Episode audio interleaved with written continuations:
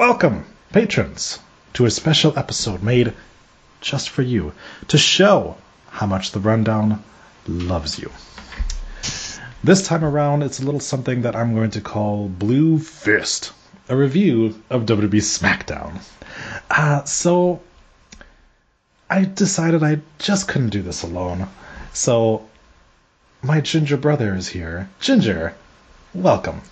Hey guys, how's it going? This is my first little addition to Patreon, and looking forward to discussing the Blue Fist.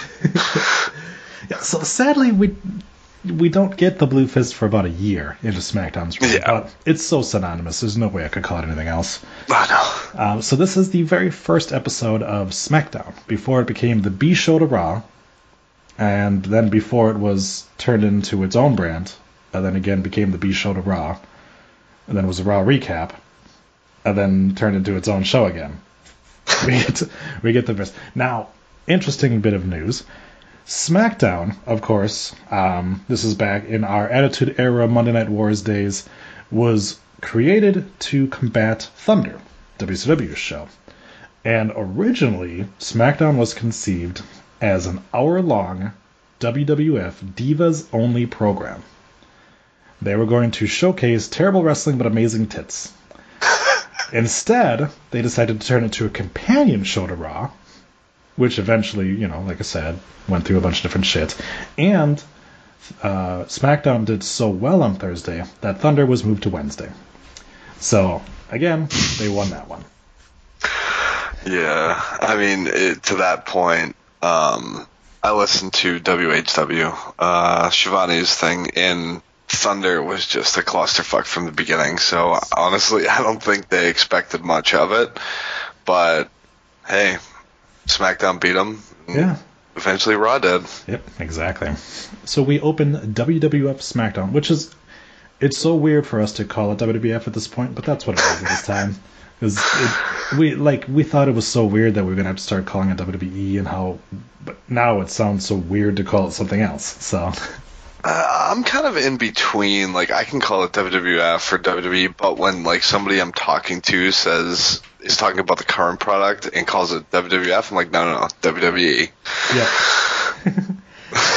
Yeah. So we get a promo for Triple H beating The Rock on Raw, which allowed him to be in a triple threat match with Mick Foley and Stone Cold Steve Austin at SummerSlam. And then Mick Foley wound up beating Stone Cold, taking the championship. Triple H beat the hell out of Stone Cold. Then he comically broke JR's arm. That highlight was awful. They used this shot a couple different times, and the same sound effect, which was just this really bad. So then this prompted Shane O'Mac to book Triple H vs. Mankind for the belt on the next Raw. So again, we are in 1999, which for those of you staying at home is 20 years ago. In 1999, we had 12 different WWF championship reigns. 12. So that's a lot. So we had Stone Cold the champion heading into SummerSlam. Mick Foley wins the championship. On Raw, Triple H beats Mick Foley for the championship. So Mick Foley has one-day reign. That's one of the 12 reigns that we have. We have Triple H with a couple of unprotected headshots to Foley and Rock to take the championship. That's how we're going to start SmackDown, and we get the nonsensical SmackDown theme. You know, I actually enjoyed it. I loved it. Yeah. I miss themes like that. It's not like it's just picture. It's so basic, but it's nostalgic to me, and I'm sure you as well. So it was a nice little kickback. Oh yeah, for sure. This was I think about the time that we also had Thorn in Your Eye on Raw. So I think both themes were nonsensical. But I might be mistaken on the timelines and how they match up, but definitely this SmackDown theme was the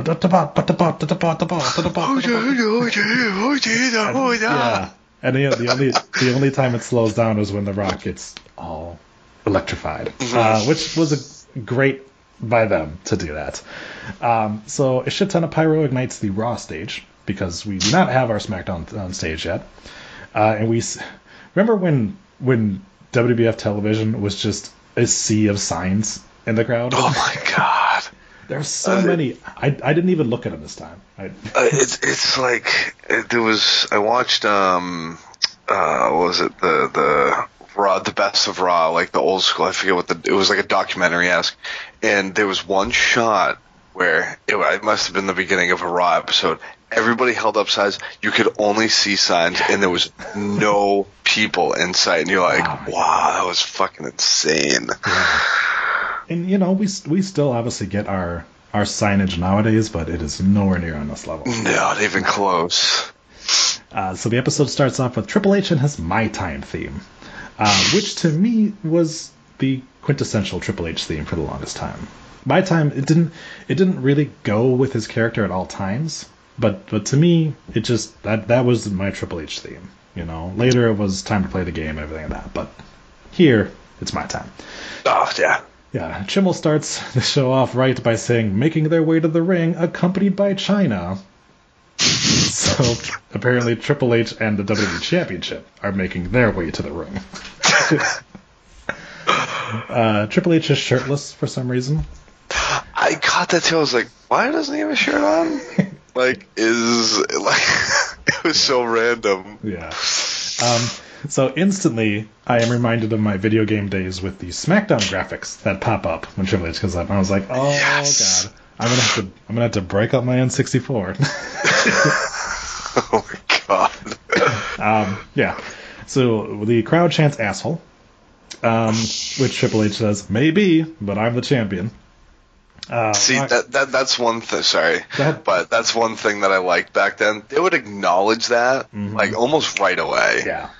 So I always, that's why I think promos back then were more realistic and less written. Yeah. So The Rock is backstage watching a TV that you would find at a no-till motel.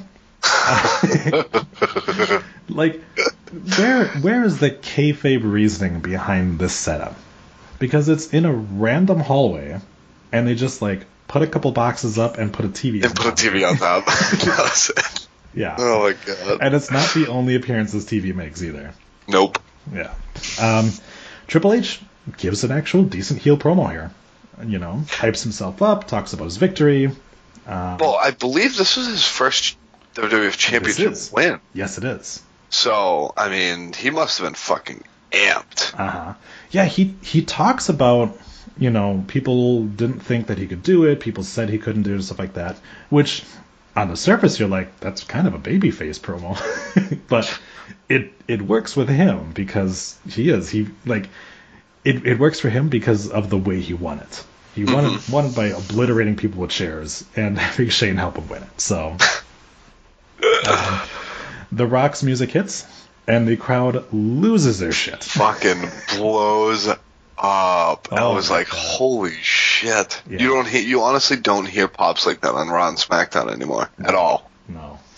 And it's like, they just saw him like 20 seconds ago on the Titan shot. Yep. But once that music hits, man, like, yeah. So then again, this is the point where I was reminded that this was 20 years ago. So yeah. A lot has changed since then, obviously. A lot of things that you can't see. I was surprised. So on the WWE Network, they list this as PG. And I was like, okay. Oh, no. Like, there's a lot of innuendo, especially in the women's match later on. They're clearly asshole. Now, they censor one thing, and that is The Rock saying, piss on it. Oh, okay. That's what the word... Okay. Which I was like, that's it, man? That's what you edit out? Especially after a promo that we're going to get to later, too. Yes, exactly. So The Rock, as always, calls this his show, which, of course, it is named after his catchphrase. Rock says Triple H's game absolutely sucks. Triple H... And yeah, the crowd is literally eating up everything that The Rock is saying. This was those moments that you used to get on the where every fucking word out of both of these guys' mouths was a reaction from the crowd. Mm-hmm. You know, Triple H calls Rock a jabroni, and the crowd just boos everlasting. It's ridiculous, dude. I miss these days so much. Yeah. So Triple H says that he's not on his level. So here's where, like, I love The Rock. All right, what he said.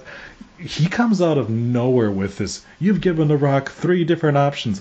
I don't think Triple H gave him 3 different options. I think Triple H just said leave. And then The Rock explains what his options are, 2 of which are the exact same thing. Yeah. So here goes. The Rock says he can go in the back, take off his $800 shirt, come back out here and start his promo over. Promo back then, I was like, whoa. Yeah. Or he could come in the ring, take the WWE Championship, slather some Icy Hot on it, turn it sideways, and stick it straight up Triple H's candy ass. Fucking Icy Hot. Which of course is something we have going on right now in modern television. That joke is still relevant, apparently. Triple H interrupts The Rock. The Rock then says, since you interrupted me, I can walk down to the ring, as the crowd is chanting The Rock's name. And of course they do. I know, like, instantaneous. Instantly, yeah. And The Rock says he can take off his $600 shoes, turn it sideways, and stick it straight up Triple H's ass.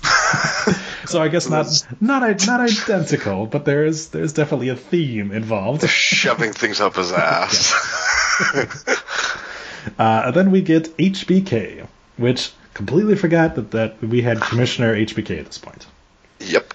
So, again, now, 20 years ago I was 14, and I vividly remember this main event. Mm-hmm. For what happens in the main event. Yep. I remember being very pissed off because I was a very big Rock fan at the time. Super marks back then. Super marks. I mean, I was 14, man. I was a super mark, right? So I remember that aspect of it. I do not remember that HBK was the commissioner, and that's why he's the special guest referee for the match. Yep. I just thought he was a special guest referee. So. Mm-hmm. But yeah, so HBK says that if people want a title match, they shall receive a title match, and The Rock will face Triple H for the title tonight, with HBK as special guest. And out of nowhere, like a fucking genie got rubbed out of the lamp, Shane McMahon appears in the ring. Like, I was like, all of a sudden, I think it was Lala that goes, oh, look, Shane's in the ring. I was like, what? How the hell did he get in the ring? And he was like, where did he come from? Like, it beats the hell out of me. I think you're right on the genie gimmick. So I'm starting to think that when Schimmel said making their way to the ring, he forgot to mention Shane McMahon was up inside of Triple H's ass. And once he heard that there was going to be other objects joining him in there, he's like, there's not enough room in this ass. No, I gotta get out of here. I gotta get out. So Shane says as the owner that he instead is going to be the second special guest referee. But Sean says he can book any WWF wrestler at any time, and being as Shane wrestled at SummerSlam, technically he's a wrestler. So he'll be facing Mankind tonight. This is the way that you used to be able to book authority figures, where yep. the if you had a face authority figure, they would still find a way to fuck over the heel. Whereas Mick Foley, when he was commissioner a couple years ago, just was like, all right, sorry. Yeah. Yep. And then we get another moment where I'm like, there's no way you can label this PG because Mankind says all this talk about smoking and screwing. Got him all. You're talking about stroking and sucking, and I'm like, oh my fucking yeah. God. So then. Good Lord. I had to write this line down. Why put off today what you can do tomorrow? Oh my God. Oh my God. And this was so entertaining, because then, of course, Mankind, being as what he just heard from The Rock, says he's going to unbutton his shirt he got at Goodwill, loosen up his free tie that WWE gave him, and listen to the dozens and dozens of Mankind's fans chant his name. And it sounded like there was literally a dozen. There was literally dozens. Yep. And this is where we get Rock saying, piss on it, drops the mic into text strips. Yep. Mankind goes after Shane, and then the Mean Street Posse appear and attack. Awesome. I was pumped that they were on this episode. Yeah, this was the interesting, because, the story with the Mean Street Posse was that these were actually Shane's friends, and were not trained wrestlers, and they wound up actually being decent in the ring. Yeah. And of course they played their role so well too, because they all looked like assholes. They all had asshole names: Pete Gas, Joey Abs, Rodney. It's such scumbag names. Yeah. So Pete Gas and Joey Abs eat rock bottoms. Rodney gets chucked outside, and that is the opening segment. So, what were your thoughts on the opening segment here? I fucking loved it. It was just the greatness of how things were, and considering the fact that you had a battle, you had a good five technically people spitting on the mic, making sense, and having everybody hooked was amazing. And then actually having action happen at the end of the promo instead of nowadays they just say, oh, you're going to be in a match, you're going to be in a match, and they all happen later and everybody just walks out back. Yeah. That was one thing I really enjoyed. But just, I really can't get over the nostalgia of this. This is what was fun. Me and Jeff had fun with Burning Sensation watching the original Sunday Night Heat. And you just get such... such nostalgia for it, and you forget how much of an asshole Shane was, and you realize, this makes total sense why he's so good at being a heel nowadays, because he was great at being a heel back in the day, too.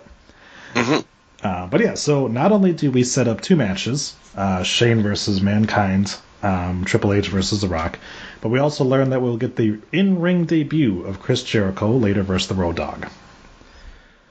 And then we cut and see Jeff Jarrett walking back down the backstage area, and then we see Billy Gunn. So, what the only thing that I can really say of a critique of SmackDown up to this point is we jump around a lot. We go from that to we're going to have Chris Jericho later, to Jeff Jarrett walking, to Billy Gunn walking, and then we go to break. And it's it happened a couple of times, too, where we, quickly flip through a couple different things. And it's you don't finish reacting to being oh, it's Chris Jericho before they're on to the next thing. You're oh shit, it's Jeff Jericho. Oh shit, it's Billy Gunn. Oh shit. shit. Yeah, that is one thing that they obviously they've fixed that now. But one more thing that I wanted to mention, the fact that was that later? Oh no, that's later. Never mind. Sorry. Okay. Continue. Fair enough. Back from break, we have Jeff Jarrett, Deborah, and Miss Kitty. Jarrett is the current Intercontinental Champion, and Mr. Ass arrives. So I'm an ass man. Pew pew. As always, whenever we watch these older episodes and we just kind of jump in out of the blue, you have to kind of remember in your head what's going on at that point, because you're like, why is Road Dogg in a singles match and Mr. Ass is in a singles match? Well, so. Leading up to this was the breakup of DX, which eventually had X-Pac and Road Dogg facing off against Triple H and, was it Shawn or Mr. I forget which one, for the rights to the DX name, which X-Pac and Road Dogg retained. Oh, it was Mr. Ass and Chyna. That's what it was, yep. So that's why Triple H and Chyna have the My Time theme, Mr. Ass is just Mr. Ass, and Billy Gunn has the DX stuff on it and mentions it, and X-Pac still has the DX music, is because that's where we're at in this timeline. Now, shortly after, or about a month or two later, DX will completely reform again, back together again, but that's where we're at in this one. That's why those two are separate. So, this is a non-title match between Mr. Ass and Jeff Jarrett. The match actually starts as Mr. Ass's music still is playing. Oh my god, that was one thing that I caught too. It was Jeff hits like a good 5-6 punches on him, and Mr. Ass's music is still playing, and I'm like, are they going to pull a New Jack match here? Right. Oh, man. So, back in the day, 20 years ago, I was a huge Billy Gunn fan. The guy was kind of ahead of his time in terms of his athleticism. You know, the thing I will always remember is him doing a Fame-asser to Bubba Ray, who was standing on top of a table. Yes. And, like, just jumping from the ground up that high. And that was like, holy fuck. Like, how did that dude do that? You know, and he's always very good in the ring. He's always very crisp. You know, if it wasn't for the other talent around him, I think that he could have maybe been a main eventer at one point in time. Yeah. But when you've got, you know, guys like Triple H, The Rock, Stone Cold, Mankind, Taker, Kane, Big Show, you just, the list goes on where you're like, poor Mr. S is just like, I'm really good too, man. Like, hey guys, hey. Yeah. No, I agree. I think everybody was a fan of Billy Gunn back then. Yeah, yeah. And then he tried to be the one Billy Gunn. It didn't work. Yeah. But at least they tried a rebranding of him. Yeah. They were trying to get something out of him because at that point in time, Road Dogg had left, and they're like, "What else are we gonna do with you? Like, you're good. You're a good worker. We're gonna try something." Didn't work that well, but I liked it. So. A We Want Puppies chant breaks out because it's 1999. And then Chyna arrives. Jesus Christ. So, in the middle of the match, we get a recap that Chyna has a future Intercontinental Championship opportunity. Because she apparently signed a contract on the wall when Mr. Ass was supposed to sign it, and that's where the tension between these two have kind of come, I guess. So during the match, despite the fact that Chyna just arrived, nobody else is acknowledging the fact, other than the refs, that Chyna has walked out of the ring, because Miss Kitty grabs the guitar to try to give it to Jarrett, but Chyna grabs it. Oh my god. Deborah jumps in front of the fucking guitar shot and takes it full on. Jesus, with a side swing too. Like, yeah. I don't think she stepped in front of it. Kitty, I think, moved, and Deborah just took it right to that. Like, yeah. The whole side of her body just got crushed. Yeah. So while this is happening, Gunn rolls up Jarrett for the 3. Because there was a match going on during this. In case you forgot. And then, for some reason, Mr. Ass tries to moon Chyna. which, like, because of the fact that you had Jarrett kind of attending to the people on the outside, the cameraman almost misses this moment. Mm-hmm. Cuts back in as Mr. Ass is like, is pulling his fucking trunks down. He gets a low blow for it. So stiff one too. Oh yeah, of course, because it's Chyna. It was always stiff ones, right to their stiff ones.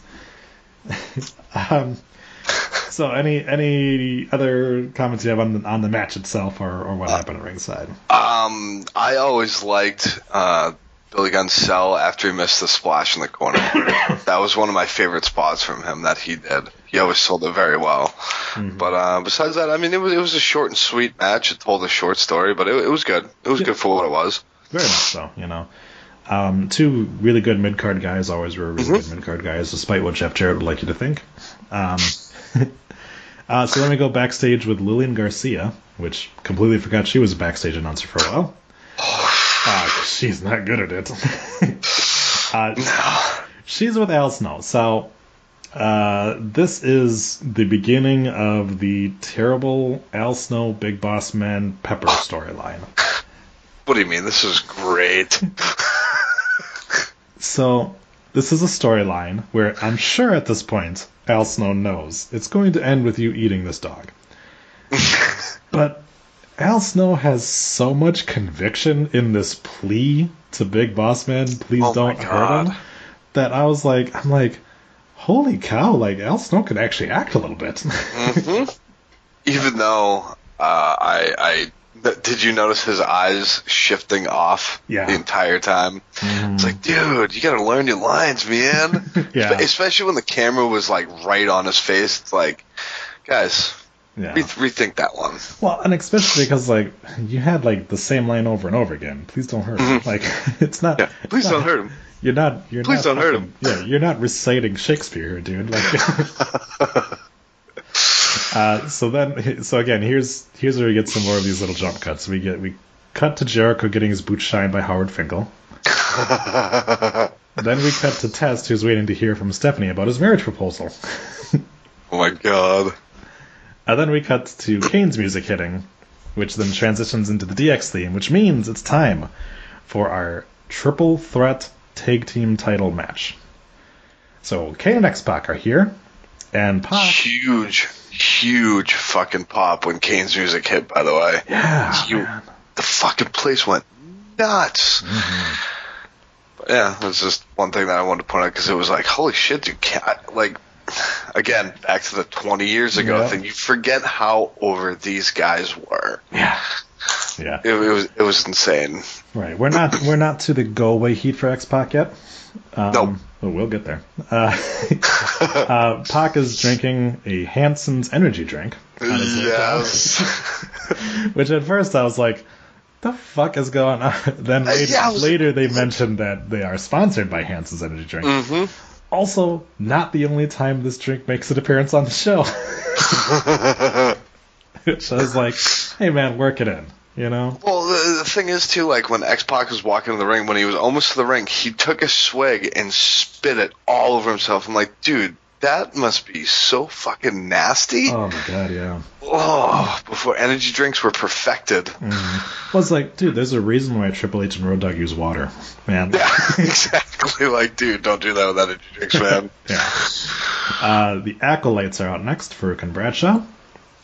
Then the Undertaker's music hits, and him and Big Show come down, and Undertaker hops on commentary. Loved it. Now, you know, I mean, so Kane in phenomenal shape. Bradshaw and Faarooq were always good. Taker is in fucking immaculate shape here. Dude, beast mode. Yeah. He is that very fucking slim, ripped Undertaker, and Big Show is in decent shape. He's not he's not his huge self that he gets to. He's not current Big Show, obviously. No. But yeah, he's in decent shape.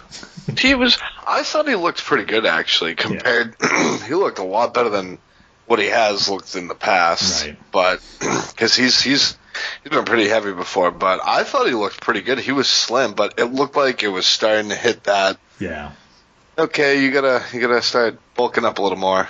Yeah, so it's not too long after this storyline that he starts to gain some weight, and that's when it leads to him disappearing for a while and kind of being utilized in different ways, and then eventually winding up on ECW in a couple of years and everything and that. But yeah, so this is not your typical current nowadays triple threat tag team match where it's still two guys in the ring and you can take anyone. It's literally three guys in the ring, and then those guys can take out their partners, but it's always three guys in the ring.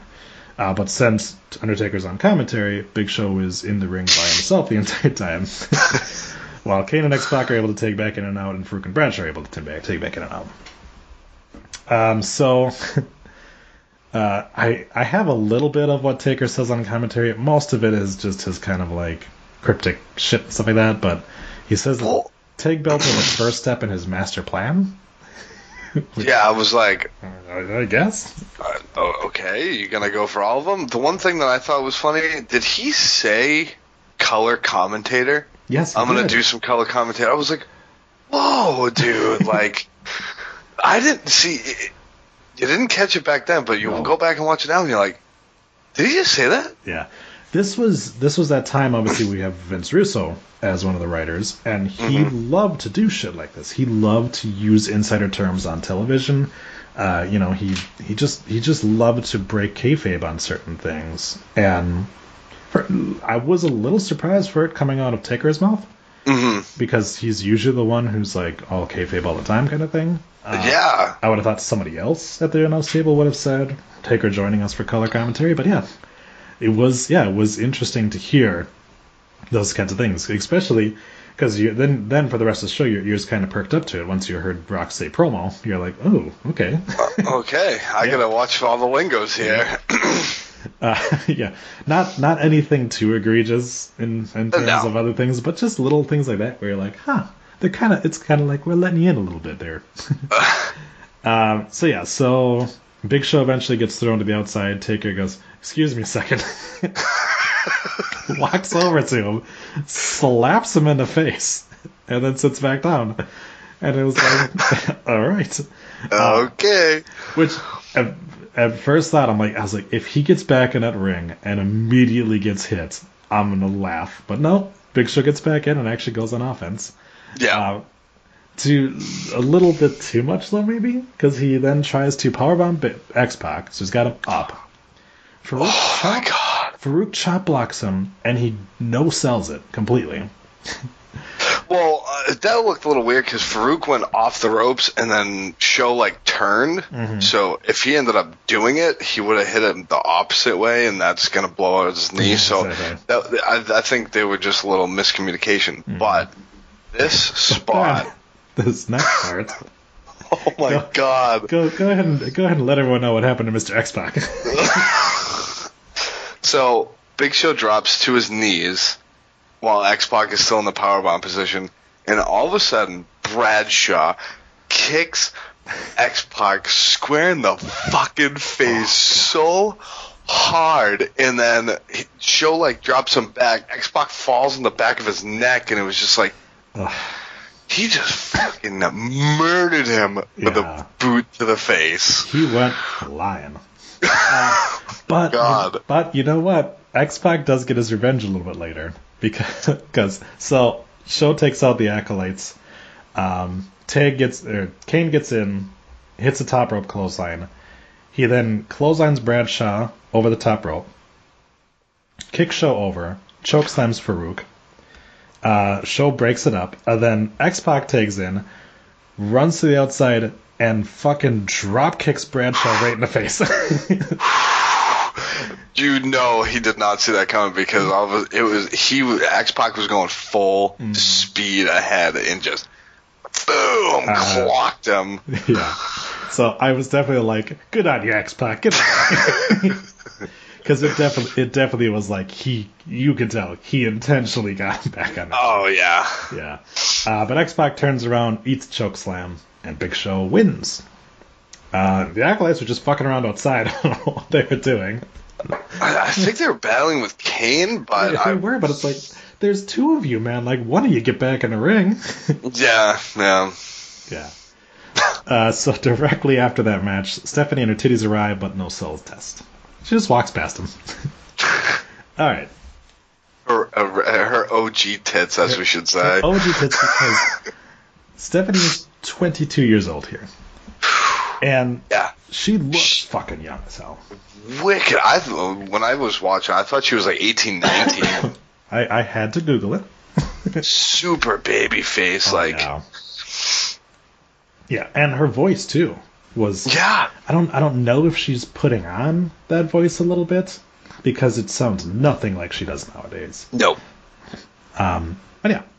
So Big Boss Man arrives. And he wants Al Snow to grab the hardcore belt. And Bossman says he's going to fuck that dog. No, I'm just kidding.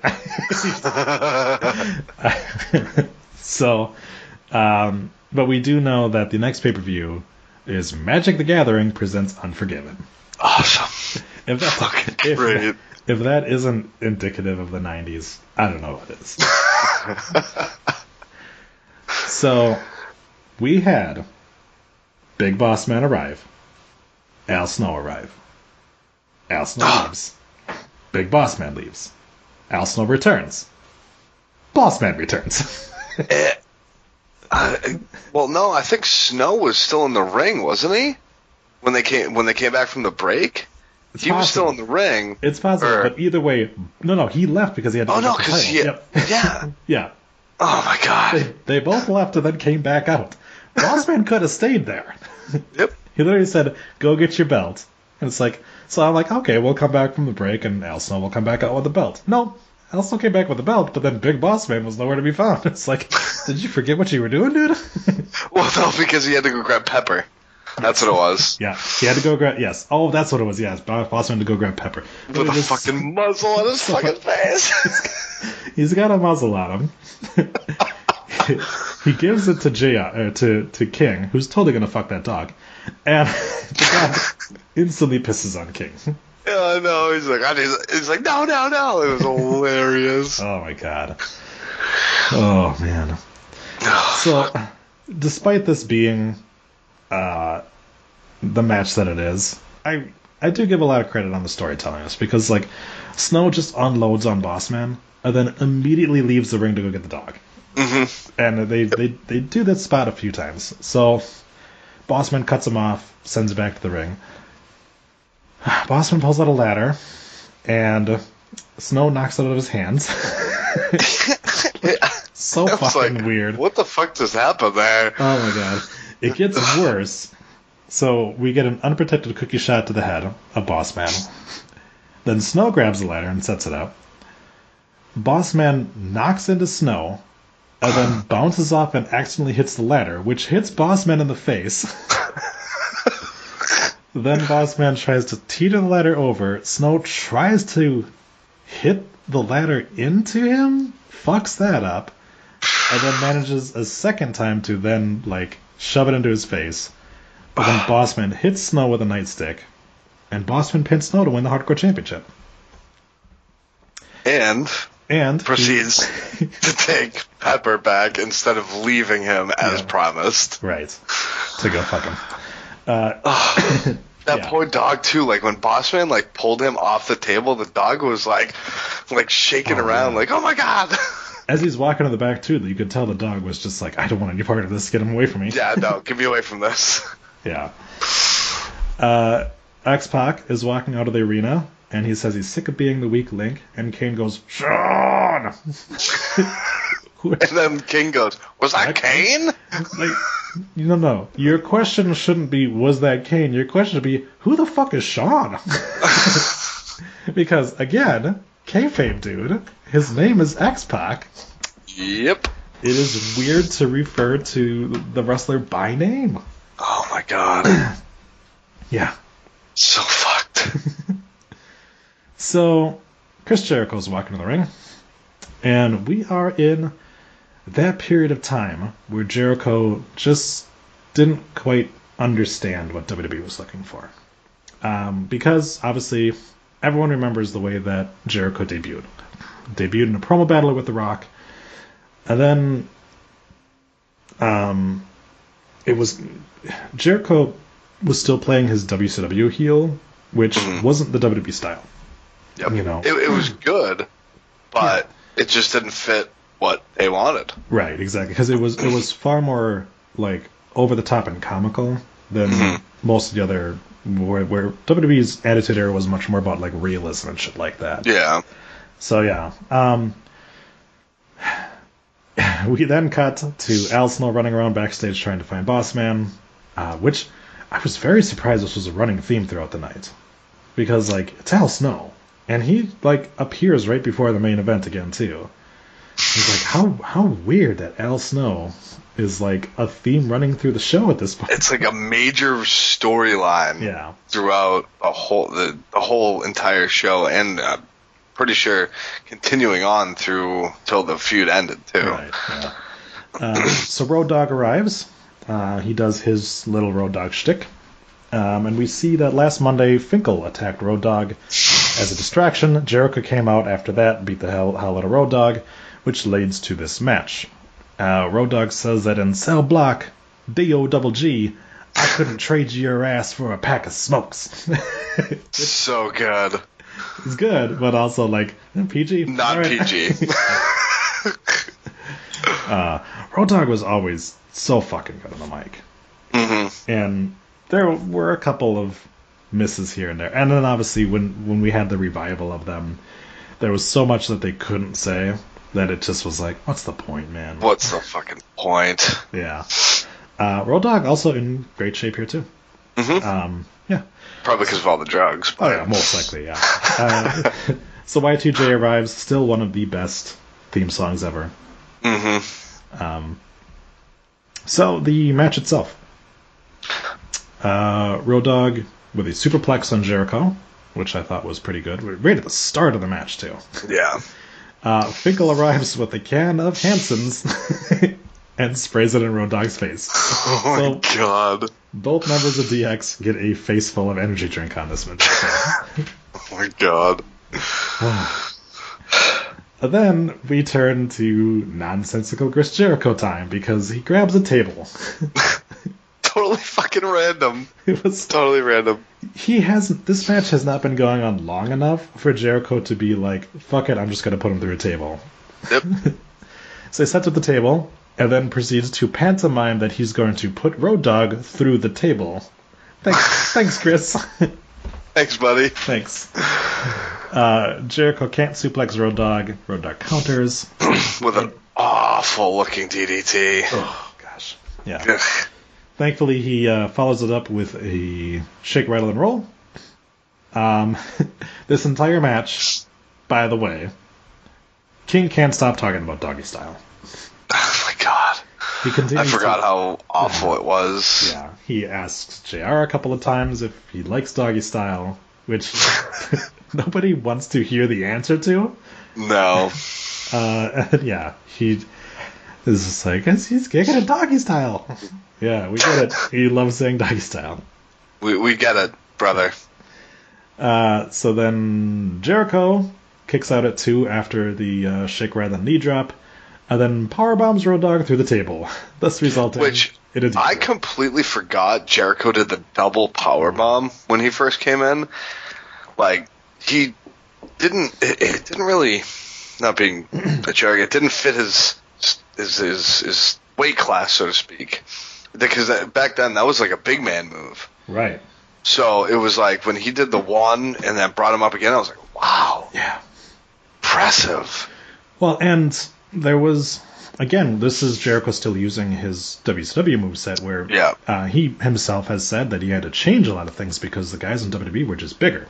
You know? Mm-hmm. So he does lock in the Lion Tamer, which, of course, he eventually changes to the Walls of Jericho because of the fact that he can't put certain guys like Big Show into Lion Tamer. It just doesn't work for their size. So that's why the Boston Crab is much easier for him to do than the actual Lion Tamer.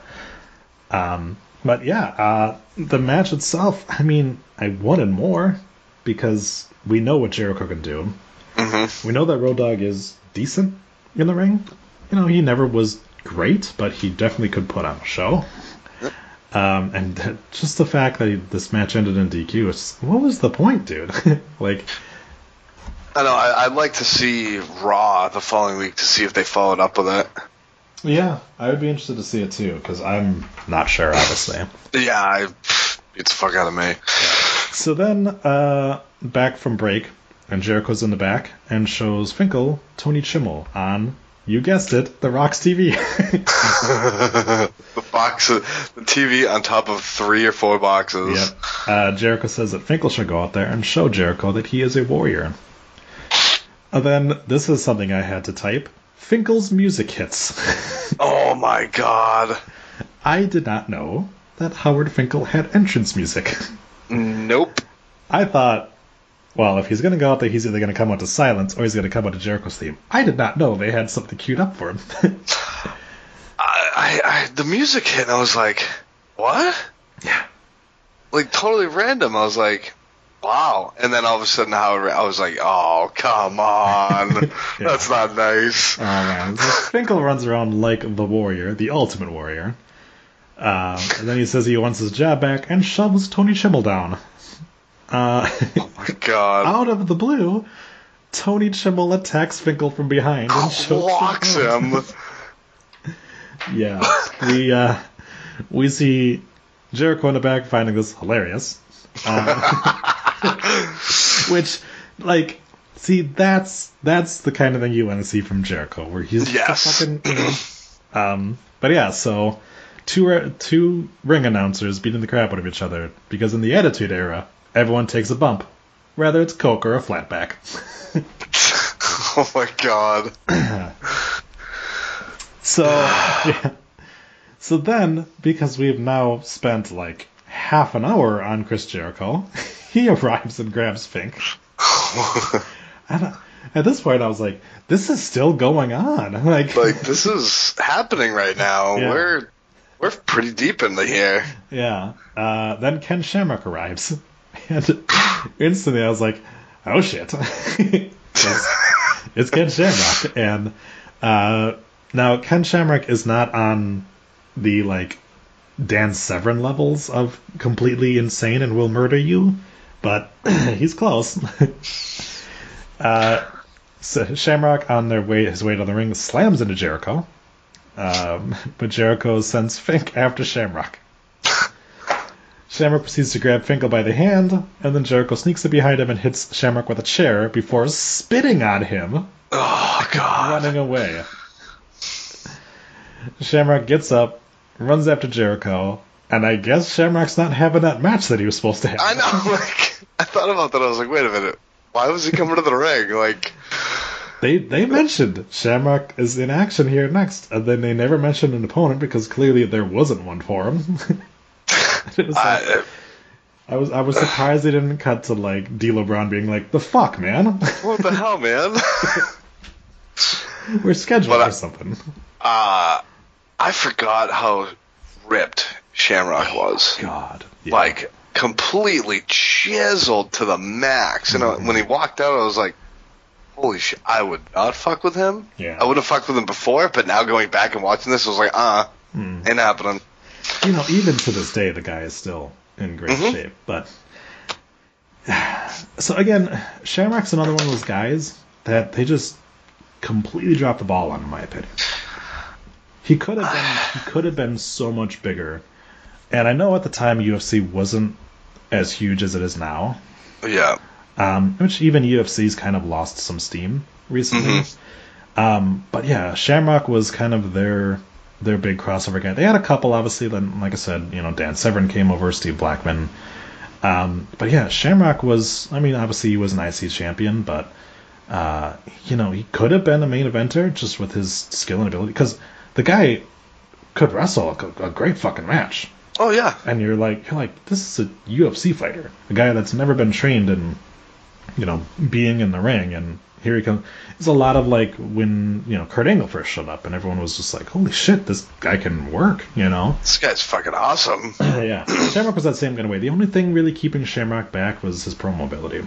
Because, you know, he obviously, not that he was bad on the mic, but he definitely has one, like, acting mode, and that's angry dude. So, angry dude with the stone face. Yeah. Yeah. So, yeah.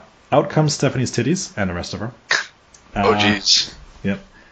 Steph calls for Andrew to come out. Which, again, there goes kayfabe. See you later. Away, yep. Right out the door. Yep. So out comes prototype Baron Corbin. And oh, my God. Oh, Jesus. That's a good one. I like that. So, Stephanie says she has an answer, but first, Tess is going to get down on one knee and proposes, and Stephanie says yes. The Mean Street Posse then arrived to kick Tess' ass. Oh my God. But then Mankind comes to even the score. This is what I was going to talk about earlier. Alright. Are you going to refer to the fact that Shane feels that he's the only one who's allowed to fuck a sister, or was there something else that you wanted to say? Oh, no. I mean, that too, but when Foley hits the ring and the Mean Street Posse feeds into him, and Mick Foley annihilates them with the unprotected steel chair shots to the fucking head. Oh, yeah. Oh, my God. That fucking sheriff. The fucking chair after was like a V. Mm-hmm. It was just like, dude. But I really enjoyed the way Joey Abs sold the little stuff that he had on this show. Yeah. I think they could have done a lot more with him. But yeah, you know, they did do stuff with them, but not enough in my opinion. Right. Yeah. You know. But yeah, like you said, Mankind arrives, and much like Oprah handing out cars, Mankind is handing out CTE. He proceeds to tell Shane that I'm going to take this chair that I just destroyed over your friends' heads, and I'm going to put it down in this ring, and you're going to get one free shot on Mankind. So Shane gets in the ring and blasts Mankind in the back, and Mankind gets up and obliterates Shane with the mic. I was like, oh my god, how can this guy remember how to tie his shoes? Oh my god, like... But I wouldn't say he obliterated. He hit him with a good one, but it wasn't, I'm sure, it could have been a lot harder. It wasn't a steel chair, that is true. But he does throw him to the outside, and Shane does crack his head against the announce table. That definitely happened. Yeah, that was not pretty to watch. Mm-hmm. Foley dumps Shane into the crowd and then proceeds to have some issues because the cables are wrapped around his feet. Oh my god, it took him like 3 minutes to get him untied. Oh my gosh. Foley suplexes Shane back into the ring area before dumping him back inside the ring, but the posse attack again. But then Test gets back up, takes out all three of them. Oh my god. Then Patterson and Briscoe arrive. The Stooges, I was like, yes! And then Stephanie jumps on Pete Gas. Oh my god, okay, so during that melee, the boot that Pete Gas took from Test. Mm-hmm. Jesus Christ, man. Yeah. How much abuse could those guys take? And apparently they just kept coming back for more because they stuck around for a little while. Mm-hmm. Jeez, that boot to the face, though. Oh, man. Yeah, so while this is all going on, we do have an actual match going on. Because Shane proceeds to hit a top rope elbow as Test lifts Stephanie over the barricade and they leave. Mankind then hits a double arm DDT and yanks up Mr. Sacco. Mankind locks in the mandible claw, but Chyna arrives. And then Triple H hits Mankind with the chair, and Shane pins Mankind. So we never got a bell to start the match, but we got a bell to end the match. So I guess this is a match. Is it a match? I guess. It just started, so it's still going, apparently. Yeah. Also, the ref didn't have any fucking problem with what the posse was doing the entire time. But we had to have Chyna come out and distract the ref.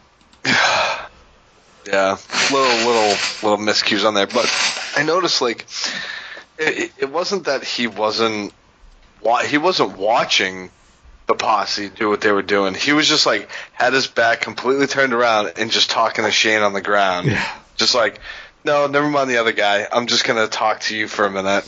It was like, little awkward there, but yeah, I felt a ref bump. Probably would have been due for this one. Yeah, something small. Yeah, because otherwise you're just like, can you not hear what's going on behind you? Do you not hear three guys beating the shit out of one guy? Right. So this is kind of classic Russo stuff, is to continue to have these little like segments broken up between everything, because here we get Chris Jericho and Howard Finkel running to the back. Jericho hops in a rental car and drives away, leaving Finkel behind. Leaves the door locked on him. Shamrock grabs Finkel, and Finkel proceeds to shit his pants. Oh, what is that smell? Oh, get away from me. Yeah. So here is where we find out that SmackDown is brought to you by Hansen's Energy Drink. It is also brought to you by 10-10-220. 10-220, yes, I popped huge for that. I was like, oh my god. And the thing that I never actually saw in person, but always remember from my WWF days, the JVC Kaboom Box. Oh, dude, I wanted one of those so bad when I was a kid. So did I, and nobody that I knew had one. I've never seen this thing in person. Probably because back then they were probably like $200, and their parents were like, fuck you, I ain't buying that. I could buy you a fucking tape player, dude. Yeah. Michael Cole is with Stone Cold Steve Austin at his home. Stone Cold said that he had a torn ligament before the match, but the match made it worse. Cole says Austin might never be the same, which Austin says, that's a bunch of bullshit. I know, like, I was like, yep, here's that PG rating again. Yeah, because then, of course... Cole says that, well, Triple H has been a little bit more vindictive. Maybe you took a page out of your book, and it says, it takes a mean son of a bitch to make it to the top. Triple H may have stolen a play out of his book, We didn't read the whole damn thing. Oh man, I miss Stone Cold. I was bummed that we're in the knee injury Stone Cold. I know. I was thinking about it, and then when they brought up at the beginning during the original promo that he got taken out, I was like, oh man. Yeah. I was like, we just missed it. Oh man. So, but yeah, so essentially we're just reminding everyone that Stone Cold exists. He got a really big pop, obviously, because we're still definitely in that territory. And it's time for our evening gown match. So WWF Women's Champion Ivory will take on Tori, not Tori Wilson. Tori is wearing an oversized button-down shirt. Ivory is actually in an evening gown match. We get a lovely shot of Ivory and her ass. And then we also see Tori and her ass when she attacks. It just was ass central, and I was very happy. Yeah. So Tori rips the evening gown down the back on Ivory. Ivory claws at the eyes and then tries to disrobe Tori. But then Tori rips off the gown, and we find that Ivory has a lovely white thong on. Tori then proceeds to continue the attack before Luna Vachon arrives to pull Tori off. Oh my god.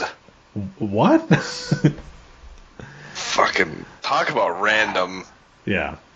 So before they finish this, we cut to the back with Lillian Garcia's with Triple H and Chyna. They cut in the middle of them like finishing off this score. Lillian again shows that she's really not that good at this. She's just so terrible. And like, she was a great ring announcer. Oh, absolutely amazing. She's got an amazing voice. She's not good at acting. No. I didn't even catch like Lillian's first question, but apparently it was enough for Chyna to tell her to show the champ some respect. Which is like, did she disrespect him? I didn't. So. It's just a question. Yeah. But Triple H says the belt is leaving with him, which is kind of a generic promo, but it did what it had to do. Yeah. And again, Triple H still shirtless, so. I know, I believe in a quick segment earlier, just they showed him tying his wrestling boots with his jeans still on. Yes. And his shirt off. And I'm like, does this guy just not wear shirts back then? Like, is that the gimmick back then? It must have been, because I don't know, they had to have had, I know for a fact they had gear for him. They had to have had like a couple of t-shirts for him. Something. Yeah. So back from the break, and Show is still looking for Big Boss Man. And his dog Pepper. And then we cut away. That's the last we're going to see of that for today. That's it. But again, like, right before it. Then we cut over to Tess and Stephanie. They're leaving as Michael Cole and the Hebners congratulate them. I don't know why we needed that, but it happened. More randomness, yeah. Again, back to the this, then this. It's like you already know what happened earlier in the night, so leave it there. Right, you know, we saw X-Pac get upset because they lost. We didn't need him walking out of the arena. We saw Tess and Stephanie, you know, they're engaged now. We saw them leave. We don't need to see them leaving the arena as well. Like, you don't have to keep doing that. It's like, we got it. We know what happened. We assume they eventually leave the arena because they show up at a different arena the next week. So, Shawn Michaels arrives. It is time for our main events, and this was why I forgot he was commissioner, because Shawn Michaels comes out in little black booty shorts and a t-shirt. And it's like the front knot as well on the small t-shirt, and it's a Texas shirt. And I'm like, they're in Kansas City. At least give them that. Oh, no. It is the Shawn Michael Wrestling School in Texas. Oh, that he's wearing. Right. He's wearing his own shirt to the point where he points to the number on the back, too. Just so you know. Give me a call. Hey, Daniel Bryan, call this number, buddy. Yeah, so, again, 14-year-old me, current 34-year-old me, can't remember my own name sometimes, remembers this match. Yep. All right. Triple H is out with his little chainmail brawn, so he finally kind of puts a shirt on. This is... so The Rock comes out to thunderous applause. I think this is probably the best version of The Rock's music that he had. It's a little bit more subdued than his later ones get, mm-hmm. But it kind of works because he should be bringing the energy, not his theme song. Yes, and because this one is just if you smell what The Rock is cooking, whereas if you smell I think that was the Nation. That was still his Nation of Domination version, correct? Yeah, this is still the Nation music. After his time. It's later that they change it when he has like the Rock Goes Hollywood stuff and things like that. But yeah, like you said, it was very good. Instantly recognizable. And yeah, the crowd fucking loves it. Huge pops. Yeah. So right off the bat, both men attempt their finishers, but they can both reverse them. Chyna takes a shot at Rock, but Michaels allows it. Rock then sends Triple H to the outside. The Rock suplexes Triple H onto the stage. Oh my god, dude! I watched that and I forgot that they had the metal lining grates on the stage, and I was like, "Oh, yeah, no, thank you." Yeah, nowadays, they have the LED and stuff like that, which obviously not great, but you're at least landing on essentially a piece of plastic over it. You're not landing on this where it's just like metal grate steel. It's exactly. And most of the time we don't see moves done like this where you're just suplexing. Yeah, normally you're throwing them into the side so then they can fall to the ground themselves. So, but yeah, apparently this is a no count-out match because Shawn never attempts to. So then they do get back to the ring, and The Rock continues to beat the shit out of Triple H. Then Chyna slams Rock on the dick. And HBK then says he's going to remove Chyna. And this is the point where it takes a long time for them to get Chyna to fucking leave the arena. Shane eventually comes down and bitches Triple H in the face. Triple H goes down there and says some shit before he returns to the ring. Eats one of Rock's patented DDTs, which I always loved. Mm-hmm. The Rock always had some of the best DDTs. It's not the flippy DDT yet, but it's the one where he just lays out and the other guy goes completely fucking vertical, and it's amazing. HBK is able to get back down to the ring, but Triple H kicks out for a one count. Give it some drama, for fuck's sake! Right. Of course, now Shane McMahon is at ringside, so you got rid of one of them. You didn't give it to the other one. Yeah. Triple H hits his walk-up knee, which, it's kind of funny. You forget of how many signature moves Triple H has. You know, even something like this, where you had so many guys that did a knee drop, but they did it in such different ways. Triple H has his where he walks up and just kind of gradually falls in it. Obviously, Stone Cold had his one off the ropes and does his little walk. It's so cool that you had these guys have so many different variations on something as simple as a knee drop. Yep. Yeah, I forgot about that because I don't think he's done that for a little bit. No, really the only thing that he does anymore is his knee to the person's face. He does the reversal in every match he does. But yeah, typically not much of the other stuff. So Rock manages to take out Shane. Then he hits a rock bottom. And then he sets up the people's elbow. Here we go.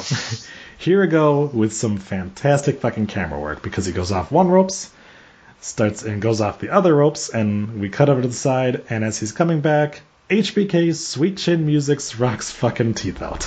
Beautiful super kick too. Yes. That is the one gif, so to speak, in my brain that I have from that match. Yeah. And it's just so fucking perfect. Right. This was they did this so well because, nowadays when you have guys that will do these kind of heel turns like this, they'll get physical with the person that they're eventually going to be, you know, turning to their side. And you're like, why the fuck did you hit the guy that you're, like, teaming up with later in the night, you know? Mm-hmm. But here, HBK never touches anybody. You know, he throws Chyna out, you know, doesn't get physical with him or anything like that. You know, never touches Triple H, never touches Shane when they come out of that. So the whole time, you don't even realize that, like, he's not... He could easily switch in music Shane McMahon and be done with him for the night. But he doesn't. And you're like, well, you know, he's trying to be the referee or like that. Yeah. But just... This was so fucking perfect of a way... The camera work was perfect, where you just weren't expecting it. And hitting The Rock mid-stride like that, and The Rock's reaction to it, it legit looked like he didn't expect it to come. He kicked his... It looked like he kicked his fucking head off. Right. And that's... It's such a perfect moment, such a perfect heel turn. Just the way it's executed and everything and that, and the fact that, like, you think about it like, well, the only reason this match happened was because Shawn made it. And then you're like, oh, well, yeah, that makes perfect sense. Like, nothing about this is, like, out of the blue. Nothing about it is, you know, it's like, well, yeah, of course, they love each other. Like, physically, they've probably been inside of each other. So, of course, it makes sense. Jesus Christ. That, you know, that, of course Shawn's going to team up with Triple H again. He always does. I know, and it's like... You had that back then when I was 10 or 11 years old. It was like, oh my God, he's going to hit the people's elbow. Boom! Super kick in the fucking face. And back to your point, the camera work was so fucking perfect. Like, the way they had The Rock, like, coming in at you, they didn't have Shawn in the camera angle, and just all of a sudden you just see him, boom! And it was like, oh no! Yeah. It just... Oh my God! Right, and so beautiful. And this is the normal way that they set up the camera angles for the people's elbow. You know, you get the shot of him from behind hitting the one rope, and then it normally turns so that you can see him hit the elbow on the guy. So it made it nothing about it seemed completely out of the ordinary or anything like that. You're like he's gonna oh fuck! Oh shit! He just got kicked in the head. Yeah. So Triple H hits the pedigree, gets the 1, 2, 3, and the reformed HBK and Triple H celebrate. And Chyna. Yeah, and Chyna with them too, yeah. I mean, you know, you never know what you're going to get going back to Attitude Era. Mm-hmm. But, and especially considering it was SmackDown, and this, it was essentially kind of pettiness that this even existed, because it was like, we gotta check out if I can go against Thunder now. But they wound up putting on a show that you're like, it makes total fucking sense why people would tune into this, you know? Yep. You get an opportunity for, you know, you get all the fucking stars at that time.